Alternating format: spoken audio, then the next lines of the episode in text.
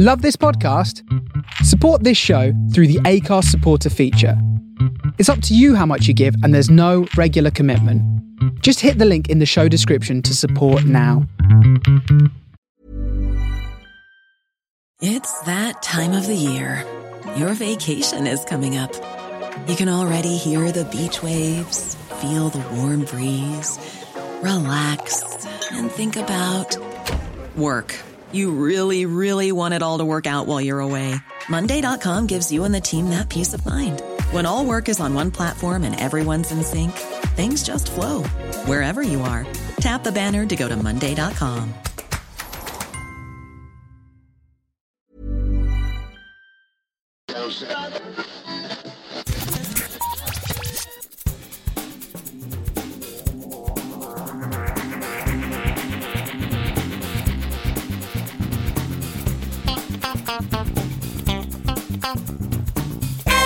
Welcome to episode 306 of Geektown Radio. I am back this week with Daryl. How are you doing? I'm doing great. How are you, Dave? I'm very, very well. So uh, it's been a few weeks since you've been on. What have you been watching? Yeah, it has been a few weeks, but I have been making effort to watch a few more films. Good. And so, along with that, I decided to check out How I Became a Superhero. Yes. Which is a French language film um, that came out on Netflix this year. Yeah. Stars Pio Marmaï, uh, Vimala Pons, Benoit Poelvoorde, and Leïla Bekhti. Which Right. is probably horrible pronunciations. We'll have to move on. a cop and his new partner try to get to the bottom of a new street drug that allows normal citizens to use superpowers. So Right. in this France, people with superpowers are the norm. So there's some born with and some born without. Yeah. And we sort of start in this detective life. He seems a bit of a screw up. He talks to his chief and he sort of like alludes to he used to be good, but now he's sort of washed up. And then we're quickly introduced to his new female partner. Mm-hmm. And as we go, they just sort of start following this new drug, which is mostly around kids, that you take it. There's a weird liquid that you can break and it turns into a vapor. They sniff it and boom, superpowers, which they all can mysteriously instantly use. It's just them trying to get to the bottom of it. It was an interesting little run. Had a few twists here and there, and it was definitely entertaining pretty much all the way through. Good. It was a fun evening. Wasn't there a, a, a Jamie Foxx film called Project Power, which was kind of the similar premise of a pill that could turn you into a superhero? Somewhat similar, but in that world, there wasn't any superheroes beforehand. Right. That was much more of a revenge film. And this one, it sort of treads the line between being serious with a few jokes are reasonably light. People do get killed, but it doesn't happen within the story. Like, for instance, they show up, oh, look here, this is where someone got killed using the power or something. We don't see people dying within the story that much, except for like one sort of big action scene. Right. So it's a different, very different tone to what that was. Yeah. Definitely worth a watch. And I wasn't sure why I expected, but I saw it pop up in my coming soon on Netflix, and I just clicked on it to say, "Oh, I'll save that and see what it's like when it comes out." Awesome. Not seen that one, but I might have to go and uh, look that up. There's so many things to watch at the moment. So, Yeah. The next thing is another Netflix film, and that is Blood Red Sky, which came out last week, I believe. Mm-hmm. And that stars Peri Baumeister, Carl Anton Koch, and Alexander Scheer. right. A woman with a mysterious illness is forced into action when a group of terrorists attempt to hijack a transatlantic overnight flight. Okay. A horror is not giving away because it's in the trailer. The secret is that she's turning into a vampire. Oh, okay. And that's in the trailer, so I'll give it away. It's very busy. So the main thing is about this overnight flight for obvious reasons. She's on the flight with her son because she's going from Europe to America and they have a treatment there that can get rid of the infected blood Right. that is slowly turning her into a vampire. Right. Then we get flashbacks of how she got bitten and what immediately happened after that. And we see that it didn't just happen recently, is that it's something that she's been fighting with the help of a drug for many years. Right. And then we get her story crashing into this very well planned, very well researched terrorist plot to, I can't even remember exactly what it is, but it's going to make the terrorists on board, including Dominic Purcell, a whole load of money. Right. But obviously she gets involved in it. There's a lot of flashbacks and flash arounds, and because it starts it starts at the end where we have the emergency services talking to her son. Right. What happened, and he's comatose. He's not saying a word, and then we go into it, and it flips around everywhere, and it's just an absolute mess. I, I honestly couldn't recommend it. It's trying to do too much. There's like five or six stories that they're trying to tell here in the space of two hours when you could maybe get away with two or three. Right. Okay. I was hoping it might have been fun and light. No, it tried to get far too serious. It took itself way too seriously. Right. And it just doesn't work. I don't recognise that many of the names, but it, I notice is yeah Dominic Purcell, as you mentioned from. It seems to be. It seems to be. It seems to be European production. Yeah. Because you can see there's a lot of European actors that are in the front and center. Yeah, probably Baumeisters from The Last Kingdom. Uh, it's got Graham McTavish in it as well from Preacher and Outlander and The Hobbit. Yeah, he pops up as a military response. yeah, some sort of colonel. So once the flight is hijacked, he's Right. the one that sort of who gets called in I to see. sort of decide what they're going to do. It is really a mess. You know, I would definitely push you away and say, and watch something else. There's so many other things. As- As you mentioned on Netflix, a lot better use of your time than this, to be honest. Fair enough. The other thing I've been watching, because obviously you haven't seen for a while, is the whole of the Fear Street trilogy. Yes. I was very hyped for it as soon as it was announced. I Had a look at the first part of it and went, yeah, this looks pretty interesting. It was also on Netflix and it went for three weeks in a row with the Fear Street trilogy, which was Fear Street 94, Fear Street 1978, and then Fear Street 1666. They've been pushing this really, really hard. I haven't really watched any of it. The books are by, um, R.L. Stine. yeah, who's the guy that did Goosebumps, I seem to remember, which is a weird kind of mix, but yeah. Yeah, he did a lot of children's and teen horror. Yeah, So yeah. this is like endless amounts. And same way, I know you have like Hardy Boy books and stuff. He just pumped out a load of horror books like the 80s and 90s. Right, yeah. Logline is a circle of teenage friends accidentally encounter the ancient evil responsible for a series of brutal murders that plague their town for over 300 years. Welcome to Shadyside. and and obviously it's trilogy. They are connected, but in different areas. So there's a lot of talent on show. Just some of them, because I'm not going to go for all of them, because we'll be all day. Kiana Madeira, Olivia Scott Welch, who you'll know as the lead of Panic. Right. Sadie Sink, Emily Rudd, Gillian Jacobs, newcomer Julia Rehwald, Benjamin Flores Jr., and Ashley Zukerman are some of the people who appear through multiple iterations of the show. It's a wild ride. um, it all begins in 94. It's an interesting choice to make the modern one set as far back as 94. Yeah. But I think it works, it holds well to the slasher aesthetic, which is a part of it, but it, the horror is so much more. I can't really give it away, but it's definitely worth watching all three. If I'd have to rate them, I'd say that maybe the middle one, 1978, which takes place at a summer camp, is probably the weakest of the three. Right. With 94 and 66 probably being almost equal for different reasons, really quite good. And it was a lot of fun, and that's the sort of horror I would like to watch. Watching that and then seeing Blood Red Sky coming afterwards just makes Blood Red Sky look even worse right, yes. unfortunately, because you've just like an amazing, interesting take on a horror, especially like in the early 2000s. You used to get a lot of these, you get disaster miniseries. So we'll show maybe Monday, Tuesday, Wednesday in a week.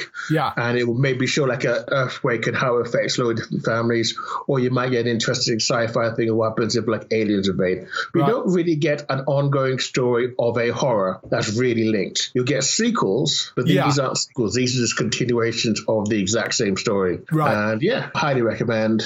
Lots of great acting stuff.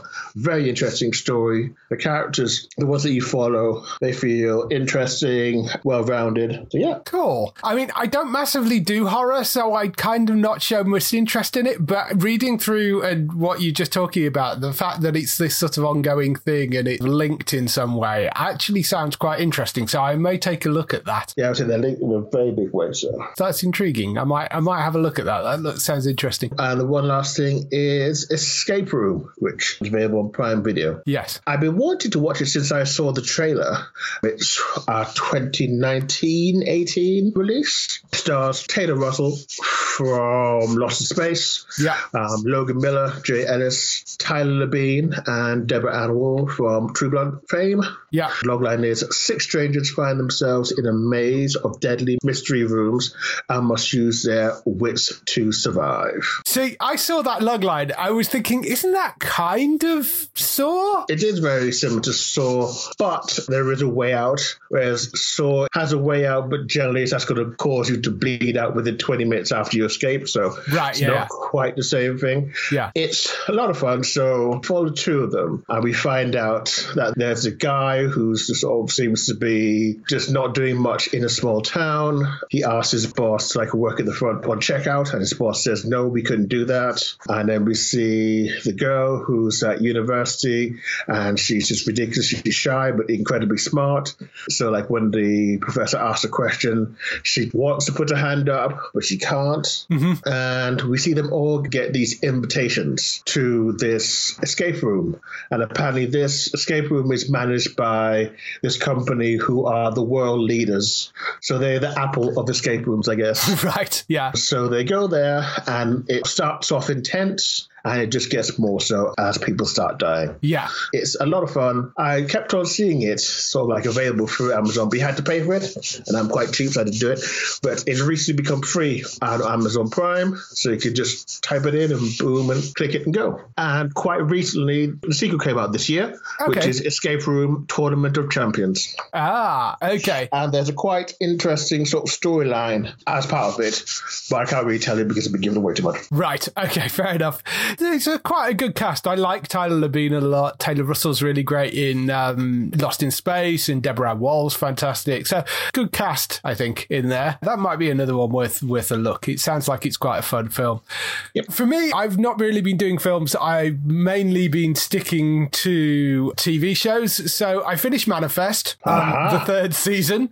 I have got to the Did you end of that. I really enjoyed What that a third season. wild ride we were taking on. Yeah, I really enjoyed that third season. I thought they did a wonderful job with it. Well, I think it might be feeding on a high after season two, which was a little rough. Yeah, possibly. Certainly, season three, I like the fact that they seem to have figured out a little bit more about how and why they came back, and there's more of that in there, and bringing Yeah. in the sort of religion aspect to it without being really heavy handed about it. I thought they handled that really, really well. It does end on a cliffhanger, and uh, we'll, That's a hell of a cliffhanger. yeah, it's a hell of a cliffhanger that it ends on. And I mean, which is unfortunate because at the moment it is still cancelled, although we'll come to that later. But yes, we'll see whether they do manage to pull something out in a full season, whether that does turn up, but we will talk a bit more about that in detail. But I mean, the third season, I certainly think is well worth watching.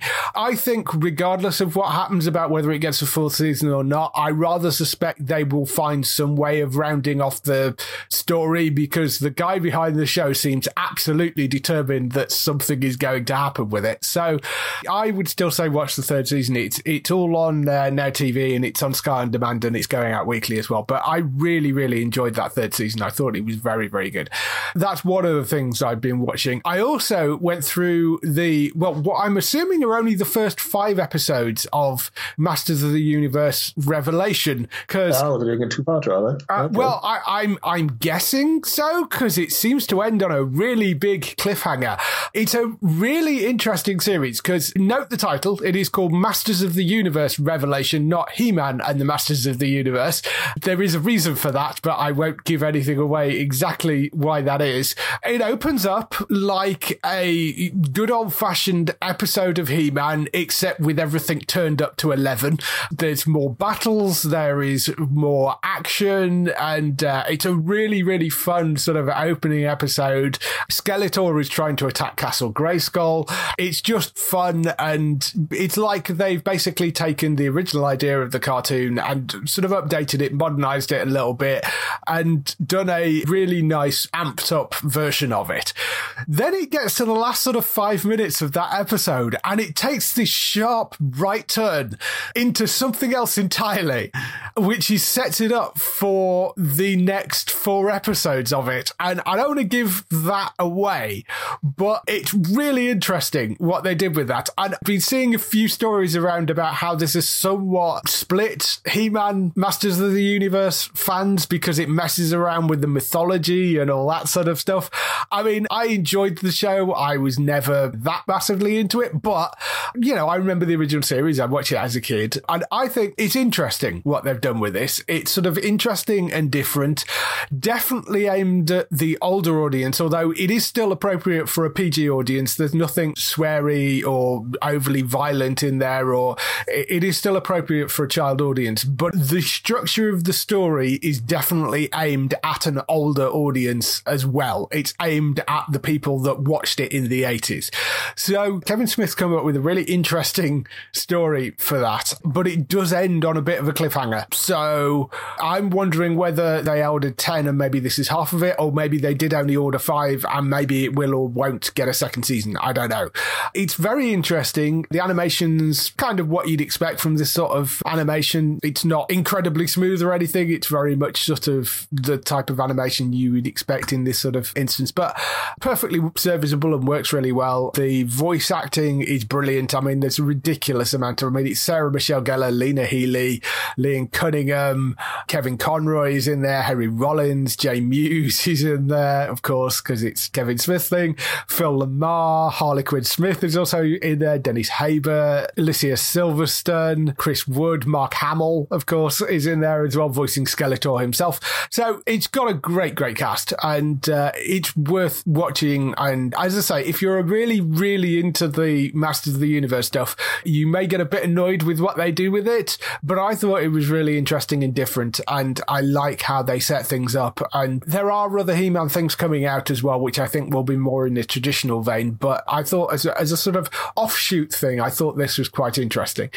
That was one of the other things I watched. The other thing I started was War of the Worlds season two, which has come back and is now on uh, Star on Disney Plus, which is the show that was originally going out on Fox, but of course we don't have a Fox channel anymore, so it's now on Star. Enjoying the second season, kind of almost immediately carries on where we left things at the end of season one. You get the reveal in this, which was sort of the reveal at the end of the first season that the aliens appear to be human, and this sort of picks up a couple of months after they have made this discovery and they're working on a way of killing them with a virus, which seems like a quite a reasonable way to try and wipe the mm-hmm. aliens out. The dog creatures are technology which the aliens use because that's really what we saw. At the, you know, the aliens never really cropped up very much in the first season. We're now seeing more of the aliens, but they are also human. And I do wonder whether that was a budgetary thing, you know, because it's an easy way of Possibly. saving money, but it does make it kind of interesting as well because they can easily hide amongst people and, and that sort of stuff. But it, again, it's it's well written. There's a couple of episodes gone out already on Star and Disney Plus, so we'll get more into that, you know, once the whole season has gone out. But uh, I'm enjoying it so far. I think it's a good continuation from the first season. So that's all the stuff we've been doing this week. Let's move on to some TV and film news.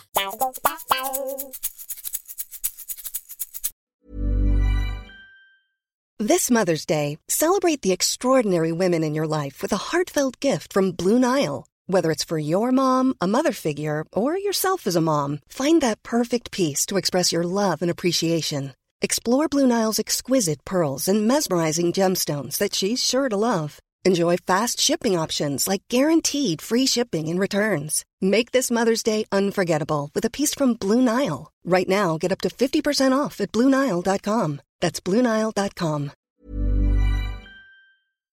TV and film news this week. We start off with the renewals, cancellations, and pickups. There actually aren't any cancellations this week. However, we have got back to a point where we can talk about the amount of shows that are getting shut down by COVID tests. So, American Horror Story, Westworld, Gangs of London, House of the Dragon, Bridgerton, the Netflix adaptation of Tim Minchin's Matilda musical have all had to pause production for sort of five, ten days because a crew member has tested positive for COVID, apparently. They are still up and running. They are still being made, but the production's being delayed slightly because of COVID tests. I know we're seeing COVID cases drop over here, but they're still shooting up in Los Angeles. So uh, they are struggling a little bit with um, virus control over there. Um, they are getting people vaccinated, but not quite to the level that they need to. So hopefully we will see less of this disruption as things get more under control. But uh, yeah, those shows have been uh, struggling a little bit. Moving on to the renewals, The Good Fight has been renewed for a sixth season on Paramount Plus in the US. So uh, that I think we're still waiting for the fifth season over here on um, More 4, but uh, they've renewed it for a sixth season on uh, Paramount Plus. So that is good news for fans of The Good Fight. Clarkson's Farm has been renewed for a second season finally as well after a lot of backlash over the fact that Clarkson originally said that it wasn't being renewed and Amazon seemed to have relented and renewed it. It seemed a bit weird that they weren't going to renew it in the first place, given that they have an overall deal with Jeremy Clarkson, I think. So it did seem a bit strange that they weren't going to renew it and it got very positive feedback. So I think I've said before, I, I really enjoyed the show. I'm not the biggest Jeremy Clarkson fan necessarily, but he is quite entertaining to watch. And I think it's a really interesting, well put together series, which also displays quite a lot of the sort of troubles and tribulations of dealing with farming, particularly in the middle of a pandemic as well. I really enjoyed the first season of that, so I'm glad they're making a second season of that show. And there is a show called That Damn Michael Che, which is renewed for a second season at HBO Max. It's a sketch comedy series which hasn't got a UK broadcast yet, but that's been renewed. So, Manifest is the other thing that we've come to, which, as I mentioned earlier, third season is now finished and done. Was the final season after NBC cancelled it after three seasons. However, just to give you a bit of a timeline, two weeks before the cancellation, Netflix struck a deal with WBTV to stream the first two seasons in a second run window in the USA. Despite the cancellation, it then sat in the top 10 for a month and is still kicking around even now and topped the Nielsen streaming ratings for its first week of release and has been high up there the last few weeks as well. WB obviously took that as an opportunity to talk to Netflix about potentially saving the show, but they couldn't find a deal that would work and they'd cover it financially, even though the show continues to hold the number one spot in the Nielsen ratings. Netflix at that time opted not to move forward. Then a few things happened at NBC. NBC decided not to order Law and Order for the Defense, which was a Law and Order spin off. They are already ordering another one, but they decided not to order that for this season, which freed yeah. up a bit of space well, in the schedule. Order, was it? It was a it was a cancellation before it started because they had casting notices going out for it, yeah, so it yeah, was so, already ordered. Yeah, it was already ordered. It was a cancellation. Actually, you're quite right. It was a cancellation after it had been ordered, but they are making another Law and Order series. They just haven't decided exactly what it's going to be, but they have said we're not making that, but we're going to make another one. But what that did was Law and Order for the Defense was supposed to go out in the autumn and now won't. So that freed up some space to move things around in the schedule. They also cancelled Good Girls as well, which freed up some money. So they've been looking at the fans with the Save Manifest campaign and the fact that it's getting good numbers on Netflix and, and have gone back to WBTV, who make the show, and said, actually, maybe there is something that we could do with it. At the same time, Netflix have now been looking at the numbers and seeing it's still up there really, really high and have also gone back to WBTV and said, could we come to some sort of deal? So you've now got Netflix and NBC both talking to WBTV about possibly making a deal for a fourth season. There are a couple of issues with this, and it's you know, mess. one of them is you could go into a co-production deal, so NBC get the US rights and Netflix get the international rights. The problem with that is the international rights have already been sold in certain places, and depending what those contracts are, because sometimes, although the full season won't necessarily have been sold yet, sometimes you have to give first refusal to the person that had the previous seasons. That's written into any contract. So if that is the case with somebody like Sky who air it in the UK, that causes a problem for Netflix in terms of the international broadcast. And it's the same situation in a number of other places. WBTV obviously sold it to various different countries directly. And so anything could happen there. So that may be an issue. If Netflix picked it up entirely themselves, that would be less of an issue because it just becomes a Netflix show. If NBC picked it up entirely themselves, then things go on as normal. The second issue is all the cast have been released for their contracts, which may be a problem, maybe not. Basically means that they can go off and find other jobs, but a lot of them have been involved in the Safe Manifest campaign. So there seems to be a will for them to come back. But obviously, if they've already got another regular gig on another show, even if they wanted to do another season of Manifest, Manifest would have to honor and work around whatever their new contracts are. So that's sticky as well. So we don't Mm. know. I don't think that Netflix can go ahead with it because I don't think they'd be willing to throw the sort of money that manifests have been chugging up before.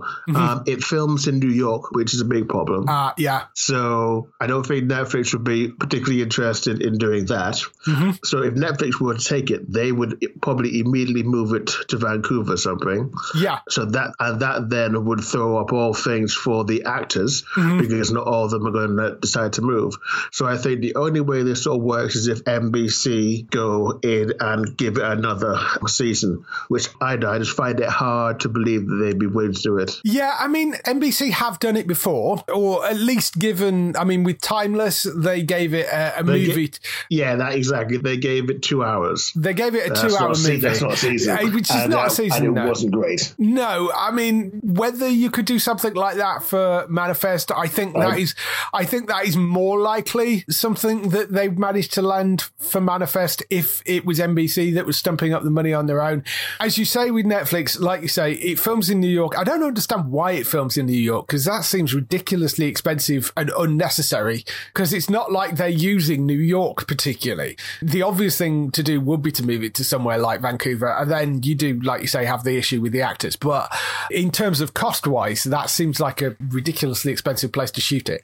I mean, there is that. Maybe there are ways of getting the production budget down. Maybe there is some sort of co-production deal where Netflix throw in some money for some of the international rights and get second run rights in the US or second run rights internationally to places that haven't already been sold it. Or maybe they, they just uh, get given it like what happened with Lucifer. I mean, Lucifer had the same issue in that Amazon had it over here. And when Netflix took it over as a show, they didn't get the first couple of seasons. They were still on Amazon, but they got the rest of it after that. So yes, it's possible, but there is a monetary issue there and it's whether they could reduce the financing in some way. So we'll see. I mean, it's good they're talking again for fans of the show. That is a good sign. It's in no way a guaranteed deal. Absolutely, I would definitely no.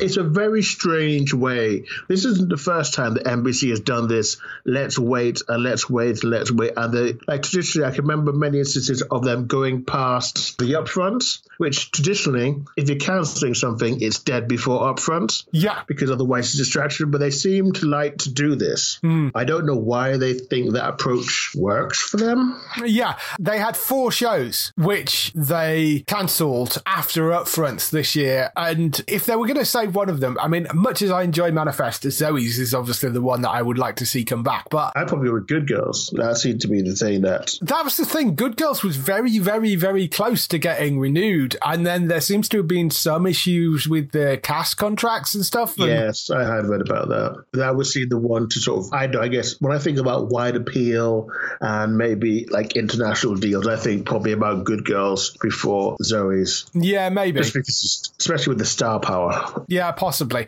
So at the moment, we don't know. We know they're talking again. We don't know whether it'll go anywhere. As I said, possibly another long shot, but the fact that they're talking again is quite a good sign. So mm-hmm. hopefully something comes out of it, even if it is just a two hour movie to be able to kind of wrap up some of the story and deal with that. I know it's not, that wouldn't be a great way to end it, but at least they get to tell something from it. So we'll see. That's the situation with Manifest anyway. Over on pickups, it was, of course, Comic Con at home this week, and we had a number of announcements in terms of air dates. Walking Dead season 11A, we already knew that was premiering on the 23rd of August, so that will be coming on Star on Disney Plus. I still find it hilarious there is a zombie show like that on Disney Plus, but um, that is coming on Star on Disney Plus in the UK because, of course, after the closure of Fox, that's where a lot of the shows went. Walking Dead Will Beyond now has a premiere date. That's Sunday, the 3rd of October on AMC in the US. Amazon aired it and they have the international rights. So Amazon will air it in the UK. We are presuming that's going to be on the 4th of October because it was the day after for the first season. So we're presuming they're doing that for the second season, but we don't know. That's World Beyond. Quite enjoyed the first season of that. I maybe not entirely aimed at me because it is a bit more teen dramery, but enjoyable enough, you know, fairly reasonable. And Fear the Walking Dead is returning the 17th of October on AMC. So that means that will land on AMC UK on the 18th of October. Uh, that again, they haven't actually confirmed that, but that's always what they do. So I don't see any reason they won't. If you're waiting for Fear the Walking Dead on Amazon Prime, it usually lands about 12 months after it lands on AMC. You can actually go onto Amazon Video and buy it by season and get the episodes as they're released on the 18th if you don't have access to AMC UK like most of the population doesn't because the only place you can get it is if you have BT at this point. Can't even get it on Sky right now. So um, it's a terrible, terrible deal that they did with BT for that. Fear the Walking Dead, that's returning 17th of October in the US and 18th of October, we think, in the UK. Lucifer also got a premiere date for the sixth and final season. That's coming on Friday, the 10th of September on Netflix. We got a vague premiere date for Wheel of Time, which is the adaptation of the Robert Jordan epics fantasy novels. That is going to be coming to Amazon Prime in November. I know that's a big property that they're going to be looking out for. So November 2021 for that. Outside of the Comic Con stuff, Spitting Image got an air date for the second season. That's coming the 11th September on BritBox. And uh, it was also announced that Death in Paradise, the BBC One beloved crime drama, light crime drama thing, that is getting for the first time ever a feature length Christmas special this Christmas. And Danny John Jules, he of Red Dwarf, will be returning to the Caribbean as his character on the show. So he will be coming back into Death in Paradise for the Christmas special. I don't, he's not staying around. It's just for that one episode.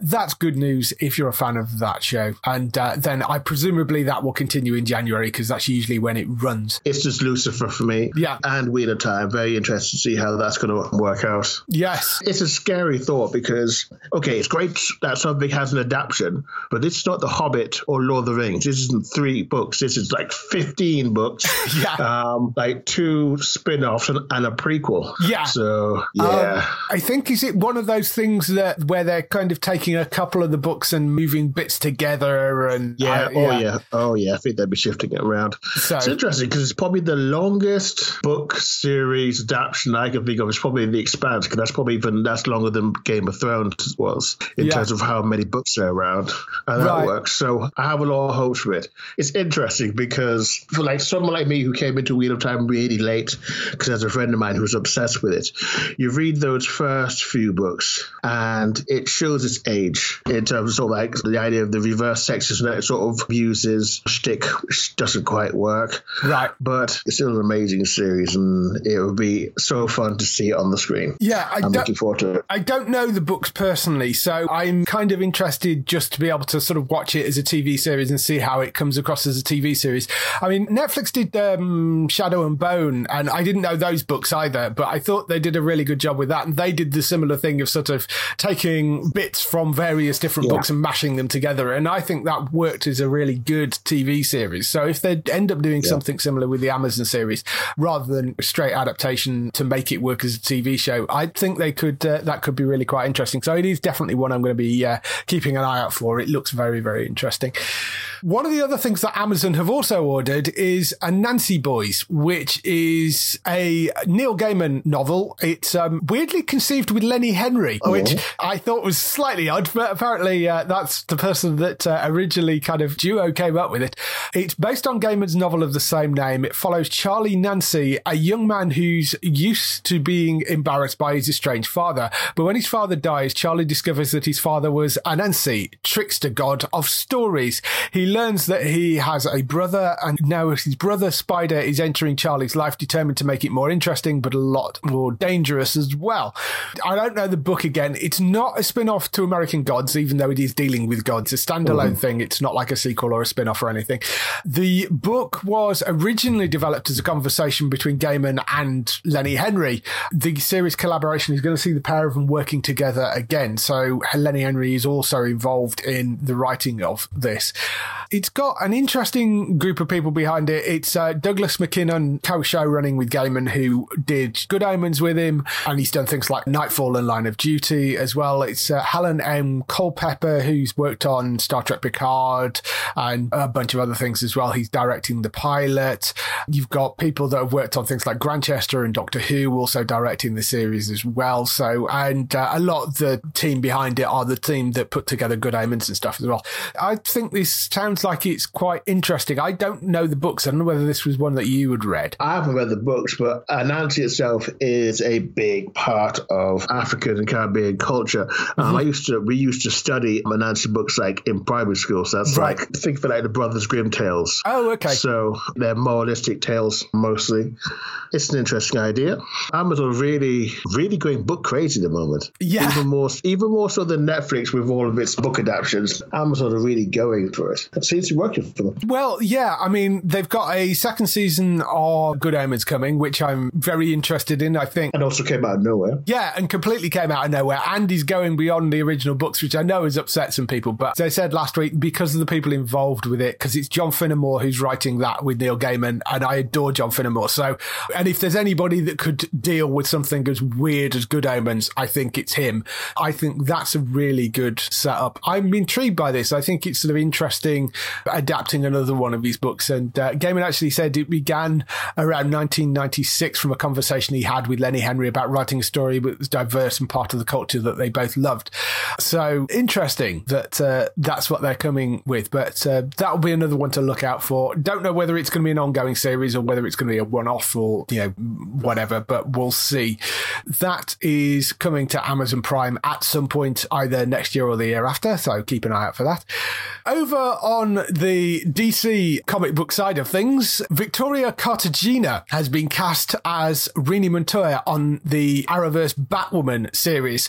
Now, this is kind of an interesting piece of casting. So, uh, it is. It's Renee, wild. Yeah. Renee Montoya, or this version of Renee Montoya, is going to be a former GCPD officer who left the force because she could no longer stomach the corruption inside the department. She now runs the Freaks division, which hasn't seen a lot of action until now. Righteous and pragmatic and LGBTQ, she's a woman with a very personal and mysterious mission to help clean up the streets of Gotham in the right way by whatever means necessary. Now, if you know the name Victoria Cartagena, she has played Renee Montoya before because she played the character on Gotham. This is an entirely different version of the character. The two universes are not like directly connected in any way. Although, I mean, the Crisis on Infinite Earths event means that we do know that all the DC TV stuff is sort of in the same multiverse, but they're not necessarily, you know, you've got different people playing different characters on different networks and that sort of stuff, but they are sort of saying they are in one multiverse. But it's quite interesting that it's an entirely different version of a character that she's played on a different TV show. And she's like ended up getting cast as the same character on this TV show. There's not many actors that would usually do that, I don't think. You know, no. they'd be like, I've done that and like not wanting to go back to it. So I, it's, it's interesting that she's decided to pick this up. Renee Montoya, for those of you that don't know her in the comic books, she also has an alter ego in the comic book as the question. Whether that gets introduced in the series, I mean, I'm sure it will come in at some point because, you know, they tend to bring everybody in at some point. She also had a relationship with Kate Kane in the comic books as well. So we'll see what else comes out of it. But uh, yeah, I'm interested to see this given that she's played the character before. Yeah, there's a lot of interesting characters coming to Batwoman season three, and it's finally going to really start zeroing in on Ryan and her past. It looks like that she'll be discovering who her birth parents are. Oh, well, that'll be an interesting setup. I believe they losing Dougray Scott at yeah. some point as well. Yeah. I know there's been things of Luke taking on his um, hero persona as well. So uh, I know oh. we've got that coming up. Have you been watching Batwoman this season? I don't know what have you thought of the Ryan and the, the new setup. I, I think they've been doing a reasonable job with it. I like Ryan fine. I think the first few episodes of like delving into her and what makes her the way she is, I thought that was interesting. So I'm looking forward to a season where it's just about Ryan, really. So yeah, yeah, yeah. I'm, I, hopeful, for, I'm hopeful for the future. Yeah, I think they've did a reasonably good job with sort of navigating that changeover so far. So uh, we'll see where it goes. But uh, I think Renee's an, Renee Montoya is an interesting character to bring in, and to, to bring in an actress that's already played her is a very interesting move. Moving moving over onto another Arrowverse show, DC's Legends of Tomorrow was pretty much the only DC show to actually have its own panel at Comic Con at home this week. I think that sort of makes sense given that for like Superman and Lois, how weird their schedule is. Yeah. So they've probably they've literally just finished filming. Supergirl is still filming and obviously won't be coming back. Or it might be nice for them to have a farewell tour, but they're probably just still filming so they couldn't get away. Yeah. Plus, you've got DC Fandom coming again in, Yeah. I think it's October they're doing it Yeah, that'd be a much better time for like Superman and Lois to talk about whatever they're going to be doing for season two. Yeah, plus you've got all the HBO Max shows coming as well, so there'll be more reveals for that. I think because they're doing their own online thing, I think they held a lot of stuff back because I don't think Marvel were, were doing anything at Comic Con at home either. So there's other stuff going on, you know, and other conventions and things. So I'm sure we'll get news uh, throughout the year. But uh, yeah, it was a little light on the DC and Marvel things. But Legends Tomorrow did have a, a panel because they're sort of halfway through their season right now. They did reveal a few things. We're not going to talk about stuff that's happened on the episodes that have gone out in America. So I don't want to spoil anything. They did talk a bit about some character changes coming up, which mm-hmm. will either happen at the end of this season or the start of next season. So if you don't want to know anything, then skip past this. But it's not giving away direct plot points or anything for what's going on on the episodes that are going out on Sky right now. The first big reveal was that John Constantine will be leaving the Wave Rider. However, Matt Ryan isn't.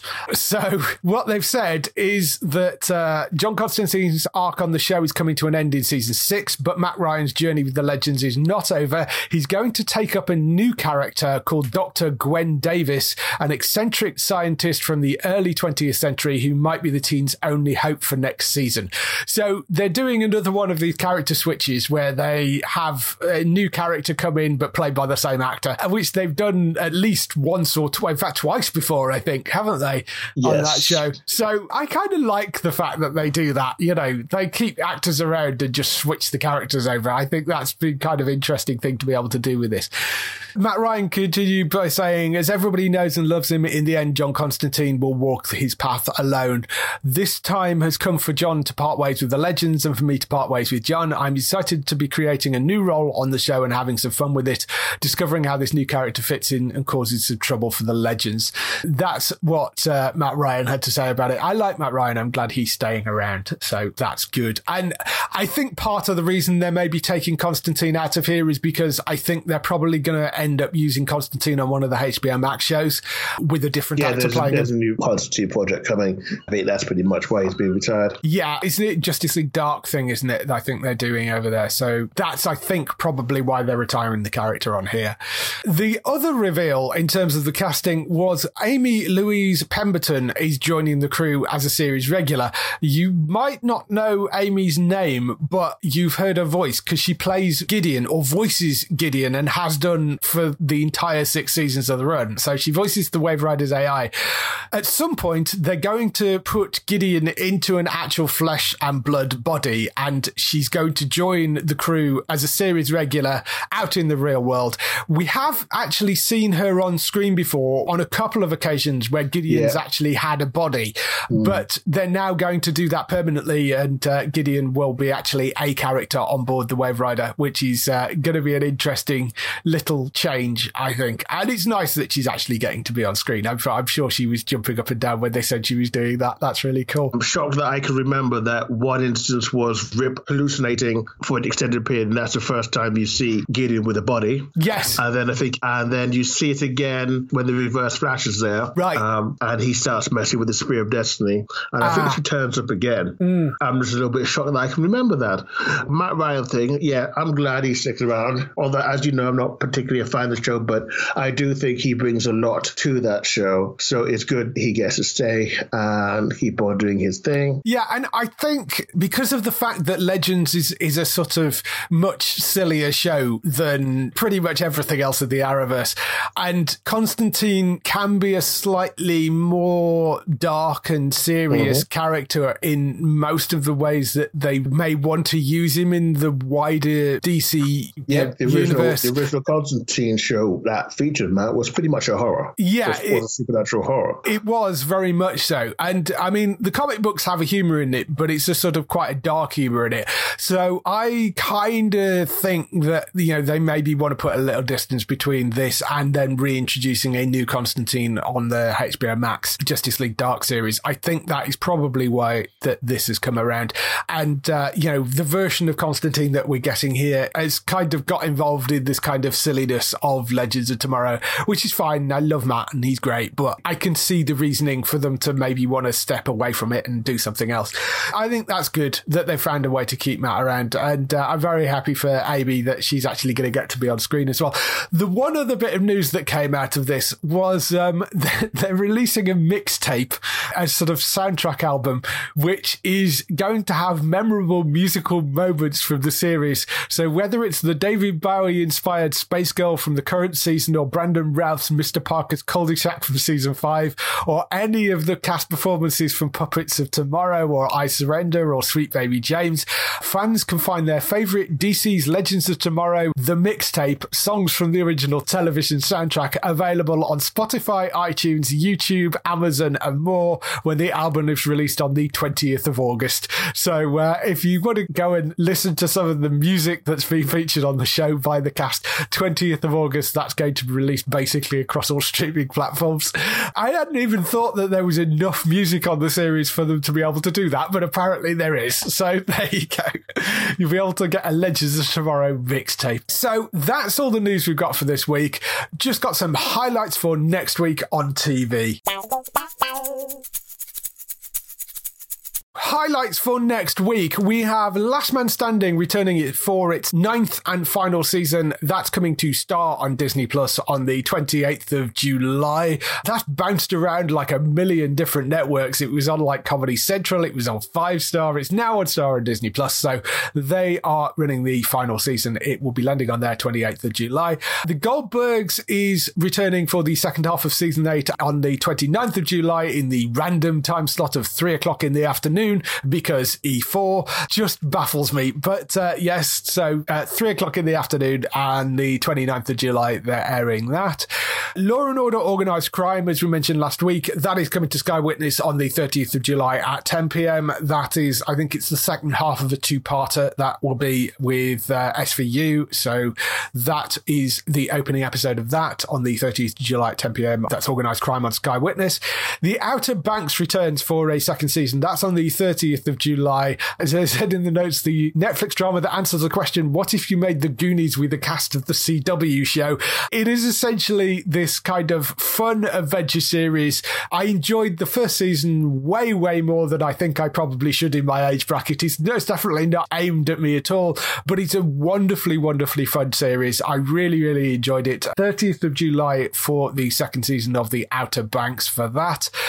Grand Tour returns for Lochdown, spelt L O C H, because they are going around Scotland for this special. So that's on 30th of July on Amazon Prime. That's dropping. Then The Equalizer, which is uh, Queen Latifah takes on the title role as an enigmatic woman with a mysterious background who uses her extensive skills to help those who have nowhere else to turn. Based on the old 80s TV show and the Denzel Washington movies, that is The Equalizer coming to Sky Witness on the 3rd of August at 9 pm. And also Black Monday series that returns for a third season on Sky Comedy on the 3rd of August at 9 pm as well. That is all the stuff coming up for next week on TV. In the meantime, if you want to find Daryl, where can they find you? You can find me over at HollywoodNorthNews.net. Um, we have a recent podcast out, and the latest article is a handy little guide giving you all the reasons why you should be watching Motherland Fort Salem, which is just called Fort Salem on the iPlayer, and you can catch the first season on there now, which I would highly recommend. Yes, go and check that out. I've watched a few episodes of that. It's really good. And go and check out Daryl on HollywoodNorthNews.net for all his stories and stuff over there. For other people involved in the show, Matt, you of course can find at entertainmenttalk.org for lots and lots more podcasts, putting them out pretty much daily. So go and find all his stuff over there. Bex, you can find over on twitch.tv forward slash Trista Bytes. That's B Y T E S. She's just been doing a charity stream this weekend, raising a load of money for the Samaritans. They actually smashed the target on the first day before they even officially started the stream. So she kept on having to push the target up, doing an amazing, amazing job over there, raising money for charities and just fun and entertainment. Go and watch her make an idiot of herself, which she does brilliantly. So uh, go and find Bex on twitch.tv forward slash Trista Bytes over there. For us, you can go to the website at geektown.co.uk throughout the week and see all the latest air date information. If you want to get in touch with your questions or comments, email us on podcast at geektown.co.uk. Leave a message on the website post. Find us at Geektown on Twitter, on Facebook at facebook.com forward slash Geektown, on YouTube at youtube.com forward slash Geektown, and on Instagram at Geektown UK. That is everything. We shall see you next week. Bye-bye. Bye.